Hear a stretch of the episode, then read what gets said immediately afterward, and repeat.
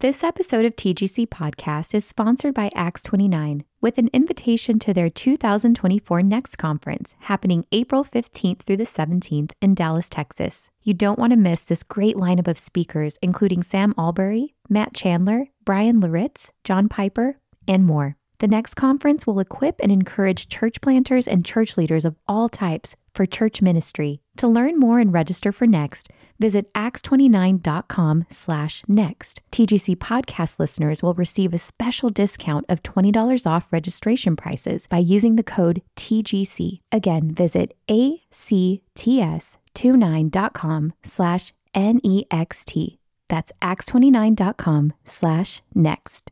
This episode of TGC Podcast is brought to you by Crossway. Do you long to understand the Bible in a deeper way? The ESV Study Bible was created by a diverse team of leading Bible scholars and teachers and features a wide array of study tools, including extensive study notes, topical theology articles, Bible character profiles, and more, making it a valuable resource for serious readers, students, and teachers of God's Word. Pick up a copy of the ESV Study Bible wherever Bibles are sold or visit crossway.org/plus to find out how you can get 30% off. This episode of the Gospel Coalition podcast is sponsored by The Good Book Company, publisher of Sunny Side Up by Dan DeWitt, a book about a life changing breakfast conversation that encourages men to live wholeheartedly for Christ.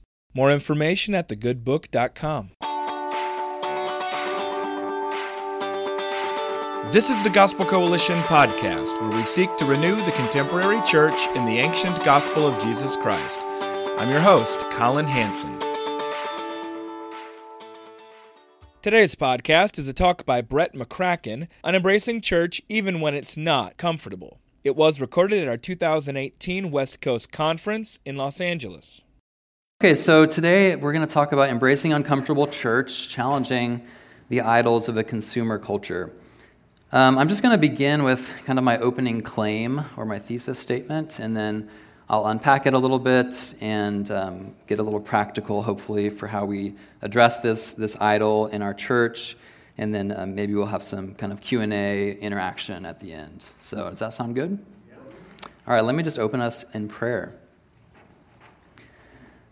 Father, thank you for this conference. Lord, thank you for the chance to gather the saints um, on the West Coast uh, in this part of the country to um, just encourage one another to endure in faithfulness. Thank you for your enduring word that we have, for the gift of that, for the guidance of that. Thank you for the cross that unites us all from our diverse backgrounds and um, in, a, in, a, time in, a, in our culture where it's uncomfortable to um, find unity across um, dividing lines and differences. We thank you for the unity that the gospel provides. And we pray that we can lean into that today and in our churches, in our context, however uncomfortable it may be. So just bless our time together today. In your name we pray. Amen. Okay, so my, my opening claim is this. One of the most significant threats to Christian to the Christian church in the West today, Western culture, is comfort. And part of why I think it's a threat is that it's, it's internal and it's not obvious as a threat. It's not obvious as this kind of, we think of threats as like the external stuff in our culture. But comfort, I think, is an insidious idol inside of the church. We've become so thoroughly shaped by the consumer individualistic culture around us that we don't even recognize it as a shape. As a result, in Western culture, we now take for granted that faith like anything else, should fit within this consumeristic, comfortable, path of least resistance paradigm. Okay? So essentially, we've lost a vision, I think, for a Christianity that is costly, a Christianity that is cross shaped. You know, we've lost a vision for the cost of discipleship, a faith that calls us to deny ourselves, to take up a cross, to be subject to persecution, to give up the creature comforts of home, family, to be willing to give up material possessions, to be crucified with Christ. In short, we're suffering from the sickness of comfort, and I do think it's a sickness. And it's making many of our churches and Christians sickly and anemic at the very time that we need to be strong, given the external threats, the external challenges we're facing, the, challenges to orthodoxy and to enduring faithfulness in the 21st century. So I wrote about this sickness of comfort in my book, Uncomfortable, um, which um, some of you may have read. Raise your hand if you've read the book, or okay. The rest of you, it's in the bookstore. Go, go get a copy. Um, so it was published last year by Crossway. Um, I, will just give you kind of a background about why I wrote the book, because it's partly personal, um, sort of things going on in my personal faith, and then partly just observations I've made about, about our culture. Okay, so just a bit about me and kind of my background. I'm a church kid. I'm a, I was like the good, like Sunday school Awana kid growing up. I went to um, a Baptist church in Oklahoma. That was my first church. My dad was deacon. My mom was like the choir director. We went to church Sunday morning, Sunday evening, Wednesday night, that whole thing. Um, we went to, we moved to Kansas City, got involved in a Southern Baptist church. I was um, just a really good Christian kid, and our church was a very comfortable suburban Southern Baptist church. And it was great. I'm not knocking any of that. But I lived a very kind of comfortable Christian existence. Um, faith was just an assumption, it was just assumed for me, it was a thing. Um, I went to Wheaton College, which, uh, any Wheaton people in the room? Love Wheaton College. For me, um, Wheaton College was a pivotal experience because it shook my faith for the first time, as any good Christian college does. I think it challenges your comfortable paradigms. Um, but at the same time, it's a very comfortable existence, right? Wheaton College, we, we, t- we, joked about it being a bubble, like this Christian bubble. And the city of Wheaton very much is that way. Like it's the center of Christian publishing.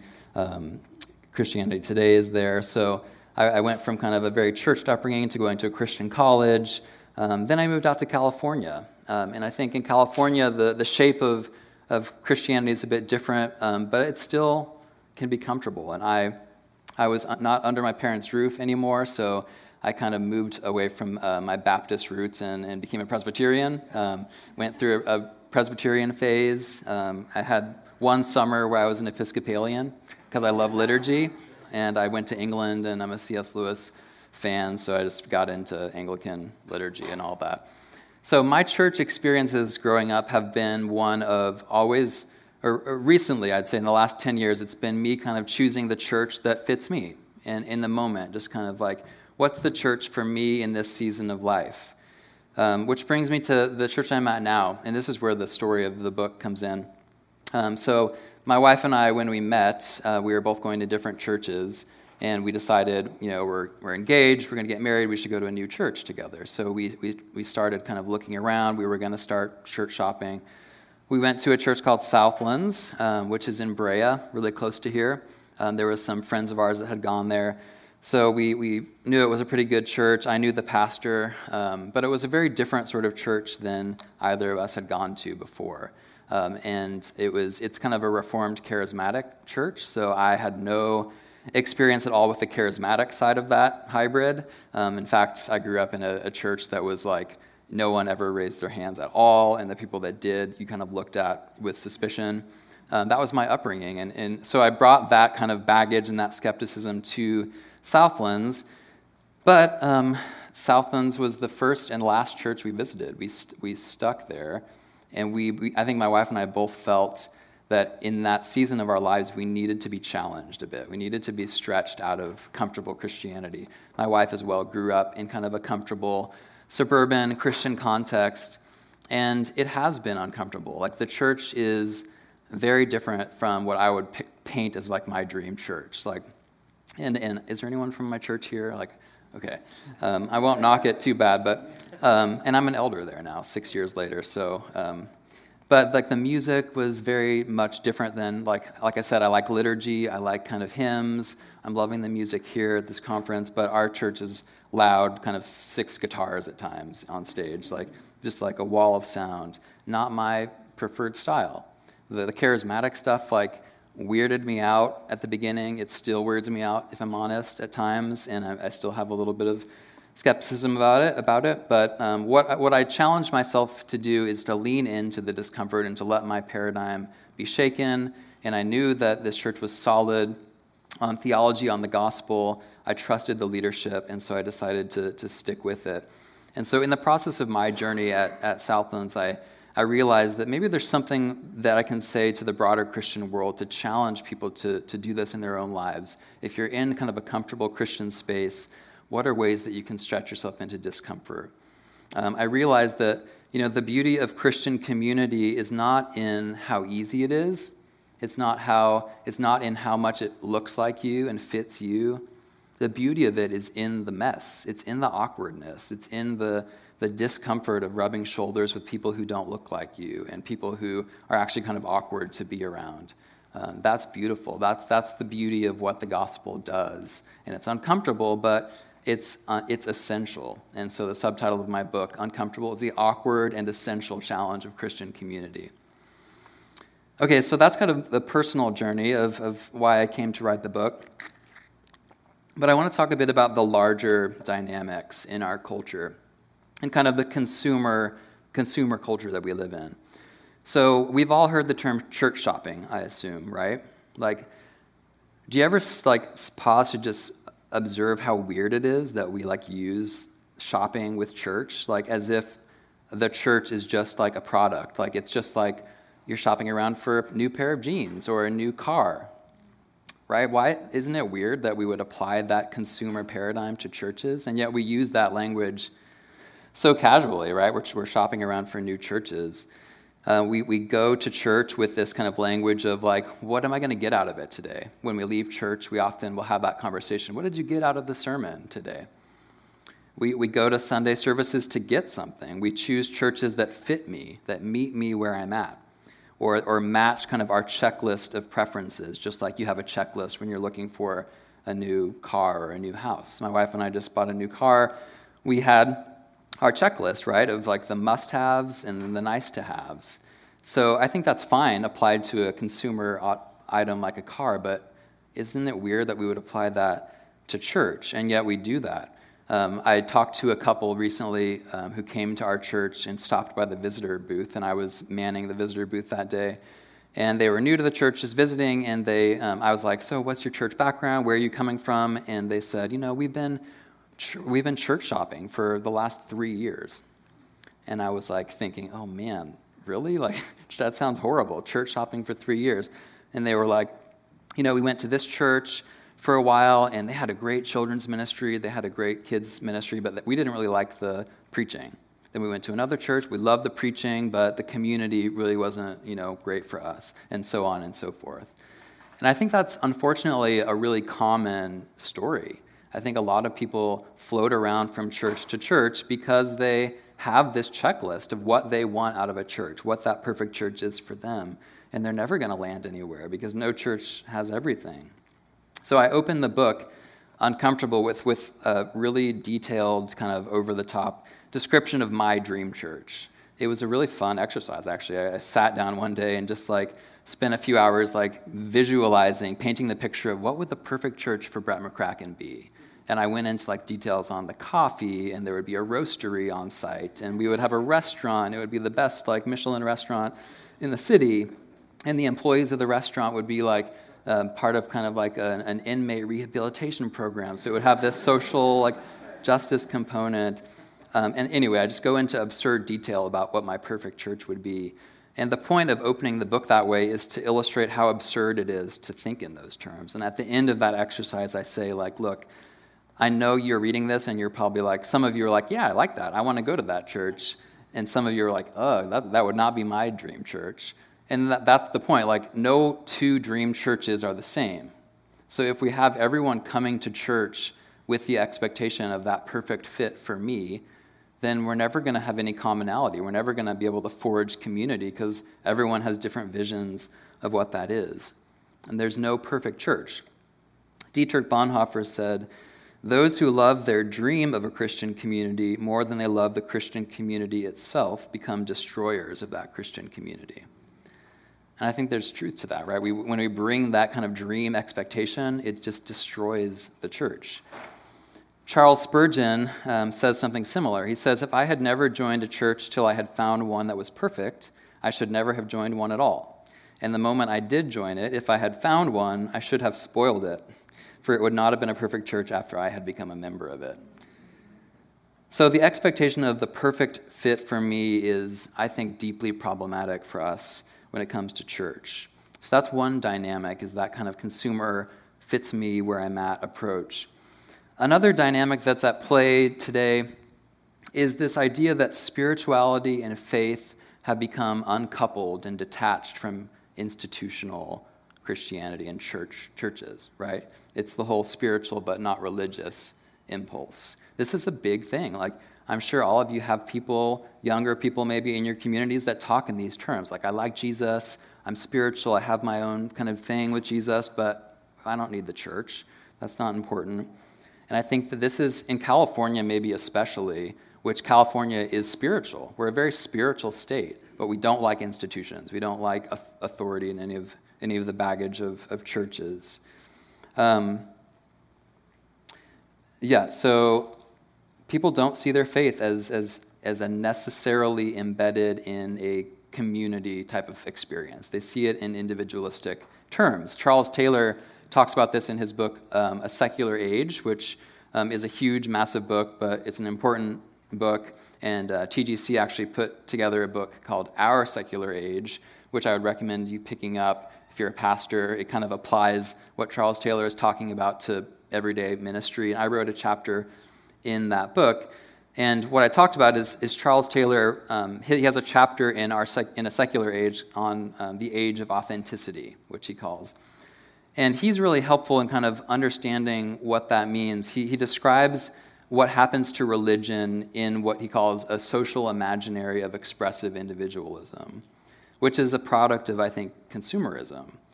In this age of authenticity, faith is no longer seen as necessarily bound up within a larger framework or any sort of authority or guideline. Um, that is just viewed as incomprehensible in our individualistic age. So, in this era, to be spiritual, says Charles Taylor, is simply, quote, to accept what rings true to your own inner self. That's how people think of spirituality, just to accept what rings true to your inner self. So uh, Taylor goes on to basically describe church shopping when he says that the average person approaches faith or spirituality in this way The religious life or practice that I become part of must not only be my choice, but it must speak to me. It must make sense in terms of my spiritual development as I understand this right? So, this is how a lot of people approach spirituality. It's all about me and kind of my own hyper subjective, consumeristic path of spirituality. Um, everything must speak to us as individuals. And what I think has ten, tends to happen is all of us are just cobbling together our own unique spiritual paths. So, you know, I know a lot of young people today who go to multiple churches. They, they have a few churches on their rotation. Like when they're feeling like they want liturgy, they go to this church. Like when they feel like they want some like Bethel style worship, they go to that church, you know, and, and they're not tied to any one community. And then on top of that, maybe they like listen to some pastor's podcast that live in another part of the world and they have no relationship to them, but that's another source of spiritual authority or just spiritual insight. Maybe they also kind of pick a little bit of um, like physical fitness as, as a kind of a spiritual part of their wellness, right? You know, CrossFit, yoga, Pilates, people view that as part of their spiritual paths. Maybe nature, going on nature walks. Like, I'm just saying that when people conceive of spirituality these days, like church is maybe part of the equation, but it's not the main part. They're, people are picking little bits of things, and, and maybe they go to this church for that. Maybe they li- listen to this pastor for that, or read that theologian, you know, that mystical Catholic theologian, Richard Rohr, perhaps, because they like, you know, some things he says, and they like some things John Piper says. And with the internet amplifying kind of the multiplicity of voices out there, this problem is becoming worse. So this is, this is adding up to this kind of free for all where spiritual journeys are just these hyper consumerist, hyper subjective things, uh, where you know no two journeys are the same. And the problem is, not only is there no coherence to one's spiritual journey because it's divorced from any like kind of static institutions, but there's no accountability. And that's the real, this is the real danger. It's a total free for all. And, and the minute people feel the pressure or the burden of accountability, like a church leader tells them something about their life that's off, they just okay, I don't need you anymore. I'm going to opt out, just like I unfollow someone on social media. The social media paradigm, the iPhone, is, is a paradigm for our times. It applies to everything. Like, we not only opt in and opt out of apps and, and people on social media, but we do the same with spiritual accountability, right, and communities. So, because this is the air that we breathe in our culture, we end up with Christians with very loose ties to community, if they have ties at all. And we have people that their faith is dangerously subjective and prone to kind of the whims of their um, feelings, uh, the, the current zeitgeist, the, the new church in town, maybe, um, the latest spiritual craze, the circumstances of the world or their life. And this is all just very unstable. It's very unstable, it's very unsustainable. But it is comfortable, right? This is the thing. Like, a kind of free for all spirituality where it's just on your terms and you kind of pick and choose a la carte, that's comfortable. That's like a really easy, comfortable spirituality. The irony is, I think, when our culture conceives of that kind of spirituality, they, they pitch it as a renegade kind of rebel thing. Like, I'm, I'm like not tied to like the old guard of institutional Christianity. I'm doing like my own thing. Like, and so it's pitched as radical, but it's actually not. Like, this form of hyper subjective spirituality is actually very bourgeois. It's very middle class, suburban, comfortable, easy. There's nothing radical about it. It's very Oprah esque spirituality. And so I would say what is actually radical and countercultural today is to challenge yourself to break out of the consumer, individualistic approach to faith and to accept the cost of discipleship, the reality that spiritual health comes by being embedded within larger structures, namely a church community that provides support and accountability and, and that draws us out of the dead end of accountable to only me spirituality, which really is a dead end. For as freeing as it sounds, it's incoherent and you're not going to find happiness, you're not going to find meaning there when, when you're the only kind of arbiter of spiritual truth. So, so those are kind of the big picture dynamics that I think are going on. This this hyper consumeristic approach to faith, where it's all about me and my comfort, fitting me where I'm at. Um, and so I wrote Uncomfortable to, to call people to challenge that, to recover the radical, costly beautiful nature of a cross shaped, uncomfortable faith in community. And the community part is utterly key. Okay, so what do we do about it? I want to spend the rest of my time just kind of getting practical, and I want to talk through um, seven specific manifestations of comfort that I see in my church context in churches in Southern California um, and then I would love for you to be thinking, as I'm describing these seven, what some other kind of iterations of comfort are. And then I'd love to hear from some people. Um, we can kind of have a dialogue about other forms of comfort that we need to address in our churches. So let me just um, go through my seven, and then we can um, go from there. Okay, so the first, uh, first form of comfort that I want to talk about is kind of broad, but it's this the comfort of being served rather than um, serving, right? The, com- the comfort of going to church as a consumer. Just, I want to get something out of it. Um, rather than going with the mentality of serving, right? Which is, as we know, this is Jesus, right? He came not to be served, but to serve. So we as Christians need to have that posture ourselves, but too often we come to church asking, How does this church serve me? How does it meet my needs? How does it meet me where I'm at? So instead, we need to challenge people in our churches to ask the question not how does this church meet me where I'm at, but what is Jesus doing in this church? What is happening in this church for the mission of the kingdom of God, and how can I be a part of it? How can I be used in this church? How can I be plugged in to advance the kingdom in this context? We need to have that posture of Jesus who came to serve, not to be served. A passage that has been really um, important to me and which shows up in Uncomfortable, the book, quite a bit is 1 Peter 2, where he talks about the image of the church as a spiritual house made up of living stones, right? But the thing about that is, it's not about kind of finding the perfect fit for your individual stone. We're in a culture that likes to celebrate the uniqueness of all of our individual stones. But when you're building something, like imagine building like a structure out of little stones. Like it's not about building the structure around any one stone. It's about fitting the stones into the gaps where they, they exist so that the structure is more sound. So we need to challenge our congregations to not look for the perfect fit for their unique stone, but where they can plug their stone into the spiritual house that God is building.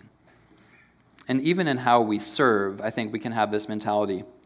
So often, when it comes to serving in a church, like we, we will only do it or we'll only be interested in serving if it's a perfect match for our gifts, right? Like, it's like, oh, I'm gifted in this area, so I'd prefer to serve in that area. But that's problematic because, you know, a lot of churches, especially smaller churches and church plants, just can't afford to like match service perfectly to everyone's gifts. It's nice when that does happen, and I think it's a good thing to strive for that, but we need to, as, as Christians going to church, we need to have the mentality of stepping in and serving where there's needs. It's not about the niche for you, it's about the need of the church and fitting in and serving there. And, you know, especially if you're in a, a young church, a new church, it's really all hands on deck. I'm sure church planters in the room can attest to that. You want people who are there who are willing to just step up and serve wherever is needed. Okay, so that's the first comfort that I want to talk about. The second one is the comfort of being liked by the world. I think that you know this is a, a, natural tendency. We want to be liked. We want to be popular. We don't like being ostracized. Um, but we need to constantly remind our, our churchgoers that Christianity is not normal. Like it's weird. It always has been. It's it's offensive, and it always has been. Jesus is the stone that was rejected a stumbling rock of offense. This is fundamental to what Christianity is. Like, we can't pretend that we're this, like, acceptable kind of, you know, bourgeois thing that just everyone loves. Like, if that's what we've become, it's a problem. In 1 Corinthians, Paul says, The word of the cross is folly to those who are perishing, but to those who are being saved, it is the power of God. The gospel is scandalous, right? It just is. Like the idea that God's free grace um, can't be earned, that the death of God's Son on a cross has allowed for this. Like the atonement, like all of this is, is hard for our culture. It's bizarre, it doesn't make sense, it's offensive, um, and we, we shouldn't hide from that. And we need to challenge our people to not be um, seeking the comfort of applause and being liked. Spurgeon again says, Hide not the offense of the cross, lest you make of it none effect. The angles and corners of the gospel are its strength. To pare them off is to deprive it of power. Toning down is not the increase of strength, but the death of it. And now, I'm not saying we need to go out of our way to be weird and offensive. Like, I mean, we've done that. Like, Christians have done that, and we don't want to, like, repeat our, like, bad episodes in Christian history where we've been jerks. Um, but I, what I am saying is there's no getting around the fundamental strangeness and offense that is Christianity. Jesus said in John 15, If the world hates you, know that it has hated me before it hated you. So the more we can come to terms with this and just kind of be at peace with like the inherent discomfort of following Christ and, and bearing the shame that he endured in our world that will hate us, the, the better we'll be. So that's another comfort that we need to kind of nip in the bud in our churches the comfort of being liked by the world. A third form of comfort um, that I relate to a lot as an introvert is the comfort of being anonymous. So I think a lot of people come to church and would prefer it to be this experience where they can come and go and never be entangled in the messiness of people and community. Especially for introverts, like we like to kind of slip in late sit kind of off on our own and then leave in the closing prayer so we don't have to like talk to people in the, the pre and post service times. Um, but so much is missed when you do that, right? Like so much of like the, the magic, the sweet spot of church is in the kind of vestibule conversations and the awkward interactions that you have with people that are very different from you, that you have nothing in common with aside from Christ. You know, some of my, my best memories at Southlands are like conversations I've had with like, you know, Iraq war veterans uh, or like police officers, you know, 70 um, year olds, um, just very partisan political people that disagree with me. Like, we, we are one. Like, we are part of this body, this community, And I would never like choose to have a conversation with that person, you know, anywhere else. But because we are one, because we've been called to this community, we can't opt out of that. We are called to, to build relationships and to love one another in the unity of the Spirit. And, and it is the Spirit that builds that unity. It's not our strength that does it. So we can pray for that to happen. So the comfort of being anonymous really needs to be challenged. We need to call people to not, um, not come late and leave early. Challenge people like, come early, actually. Talk to people, like get to know people, you know, sit next to people you don't know. And then hang out for a little bit after the service so you can actually build relationships and be known right? Like, so important in the Christian life is being known. If we're not known, then how will we grow? What, what, what accountability will, will there be for us? Okay, number four, the comfort of just staying home. So this is a big one for like millennials, my generation. I think a lot of a lot of younger Christians are kind of like, you know, I'll come when it's convenient, but no one's going to miss me if I'm not there. And it's so sad when I hear that because a, that statement, no one's going to miss me, is like, it's just selfish because there are people that are going to benefit from your presence. And you never know what the Spirit is going to do with your embodied presence on a Sunday morning. It's not about you and what you get out of it at church, it's about what the Spirit will do with you just being embodied there. The, the statistic, I think, is that the average church going Christian goes to church um, two times for every four Sundays, two by four. So that's not good, right? There are people in many parts of the world who are being persecuted for gathering together as Christians. And here we, we have the freedom to do it, and yet we're so casual. We're like, mm, if, if, it's in, if it's convenient for me, if there's nothing on my calendar, if there's no football game on, I'll go. But, you know, it has to be, everything has to align. We need to challenge people to, to like endure the discomfort of regularly showing up at church week after week. Um, I, I, often will just tell the 20 somethings that I disciple, like, just show up. Like, that is half the battle. Like, if you just show up, even if your heart's not in it, and that's a big thing for millennials, like, they don't like to do things that feel fake or feel inauthentic. I tell them, like, look, like, you have to fake it till you make it sometimes. Like, show up, even if you're not feeling it, um, and, and just see what the Spirit will do. Like, we are formed habitually, right? So just being in church week after week, going through the motions, even if it really is just going through the motions, singing, praying, raising your hands maybe, like going through the motions forms us. It forms our hearts. And sometimes the, the, the motions lead our hearts even when our hearts are resistant. So just showing up in church is huge. So we need to challenge people to do that. We need to challenge people, as Hebrews 10 says, to not um, neglect meeting together, as is the habit of some but encourage one another, and all the more as you see the day drawing near. Church is about encouraging one another, and if you're not there, someone is not being encouraged by your presence. So we need to challenge people who say, like, no one's going to miss me uh, if, I, if I stay home on a Sunday morning. The church is not an individualistic affair. This is another kind of related thing we need to challenge is like the whole personal relationship with Jesus language um, you know, obviously there's truth to it, but we've taken that so far in, in individualistic American culture that um, people just kind of assume, like, yeah, Christianity is just my personal experience, so why would church with other people be an important thing? But the church is a people, plural. It's God's people. All the like metaphors for the, the church in the Bible are like plural collective nouns. So we need to encourage people, like, we need to be keeping people accountable if they're skipping church. Um, don't allow them to get isolated from the body of Christ. The body needs them. Okay, number five um, is the comfort of the novel. I think um, this is a, a, big thing in our culture is this prized value of novelty, the new. And we live in a, a culture with technology that um, everything is so fast, right? Everything is about what's happening now, um, you know, we don't even remember what the big social media outrage was last week. Like we don't remember what you know we were interested in talking about online last week. Everything is about the novel and the new. And we're, we're very entrepreneurial, and there's good things about that. Like we can start things really well, especially in California. Um, but we're not great at enduring faithfulness. That's why we're having this conference.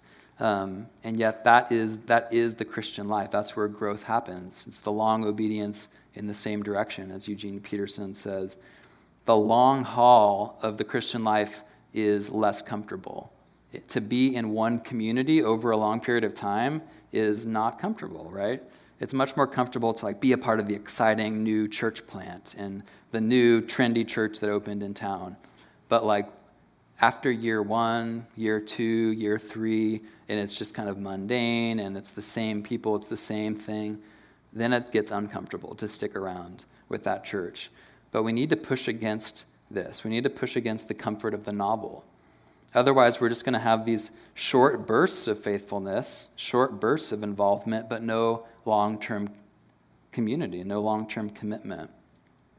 I was uh, talking to Terry Virgo, who's a British pastor, um, recently, and I asked him the question uh, Terry, like, when you observe American Christianity and British Christianity, what are some key differences that you see? And he said, he said, like, American Christianity is so wonderfully entrepreneurial. Like, you guys are all about church planting. Like, you, there's so much energy and vision that you have in starting things. Um, but, and we're not great at that in, in England, but in England, we endure. We persevere. We have gone through two world wars. We, we have stiff upper lip kind of endurance in our culture, and you guys don't have that.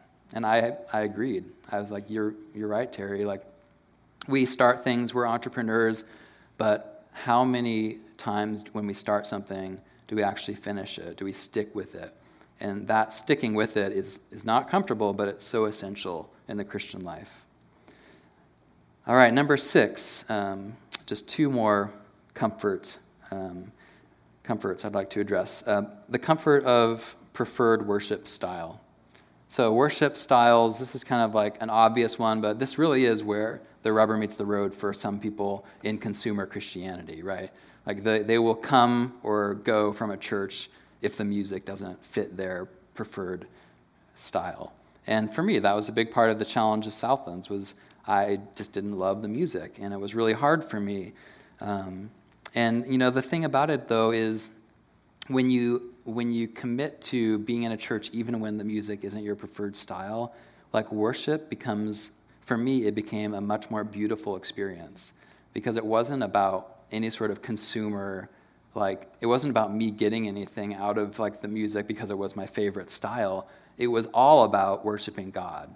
And it, it, it, became something that was just about like giving it my all singing my lungs out like eventually raising my hands after a few years like it took a while to do that uh, as a non-charismatic um, but, you know, over time, I, I came to see the worship. I look forward to the worship in my church, even though I would still say it's not my preferred style.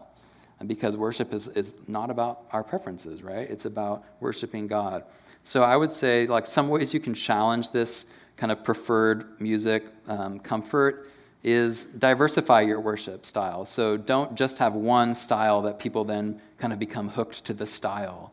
Like if you if you spice it up every now and then, like it's going to be uncomfortable and some people are probably going to send you emails like what were you thinking with that song or with that style of music, but I think over the long haul, it will be good for your people to, um, to, to come to worship with a, a humility where it's not about being pleased as a consumer as much as honoring God in a diversity of expressions.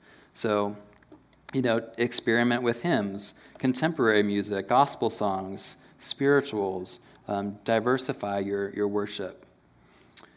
Okay, so um, comfort of preferred worship style, and then finally, um, and this is a big one, uh, the comfort of homogeneity, or, or just living in a bubble, an echo chamber. That is probably the, the most insidious form of comfort in the American church. And why it's so problematic is because it's the opposite of what the gospel is and what the gospel does, right? Like the gospel in, in human history is revolutionary because it does away with the dividing lines of, of culture and ethnicity and gender, and it calls us to be one across those lines. And of course, it's always more comfortable to be with people who are like you and who, who, agree with you and who like the same styles of preaching and music. It's, of course, that's more comfortable. But that is not a form of comfort that honors Christ and there's no witness in the world to that. Like, the world is not going to look at like a homogenous suburban white church where everyone looks the same and talks the same and see, oh, that the revolutionary power of the gospel is at work. Like, but if, the, if we can have more churches that, that have people from all walks of life um, rubbing shoulders, taking communion, loving each other uh, across differences, um, that is a remarkable witness. And think about how powerful that witness can be in our moment, in our culture right now, where we are becoming incapable in our culture of relating to one another across dividing lines of ethnicity, politics, you know, whatever. Um, the elites versus the non elites, whatever the issue is. Like, our culture is increasingly unable to do that. Everyone is just kind of segregating into their bubbles. And if we as the church follow suit and do the same thing, we are missing a, a huge opportunity. So we need to challenge our churches to um, not fall into the comfort of homogeneity, to not just be these bubbles uh, where everyone agrees, everyone's the same. Uh, one practical tip I would say to kind of um, you know, be a check and balance against this is just expose your church and your leadership teams to a diversity of inputs. So don't only go to the conferences that are in your particular niche or tribe of Christianity. Don't only read the books that are like approved, you know, as like your tribe's books in the Christian world. Don't only, you know, listen to the, the podcast, the same podcast that everyone in your tribe likes. Expose yourself to the breadth of, of, of Christianity, knowing that, you know, you're going to have to think critically here. It's not about agreeing with all of this. It's just about exposing it and having a little bit broader of a view rather than resorting to this kind of insular approach. I would also say uh, prioritize diversity on your leadership teams.